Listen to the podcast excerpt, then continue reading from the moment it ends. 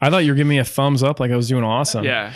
Well, that too. And I come in and say, This is Nick Loud and we're brothers. And we say that at the same time or something. Like, I don't know. I do not like want to do that.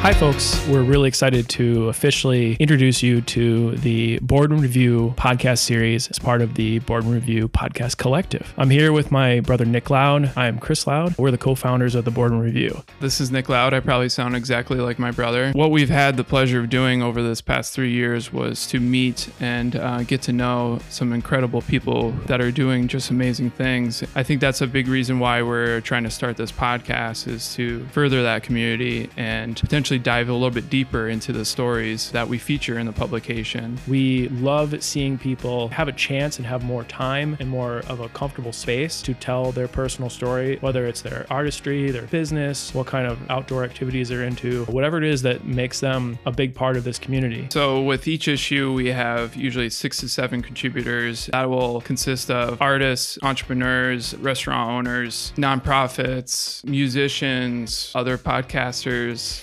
photographers, writers, outdoor adventures, and whoever else makes this Northern Michigan community so great. You can link up with us on social media, find us in Traverse City or around the area. You can see our issues at some of the great independent bookstores and small shops all around the region. If you want to follow along and, and listen, we'll be available on Spotify, Apple Podcasts, and many of your other podcast platforms. Please take a listen and, and enjoy the Boardman Review podcast.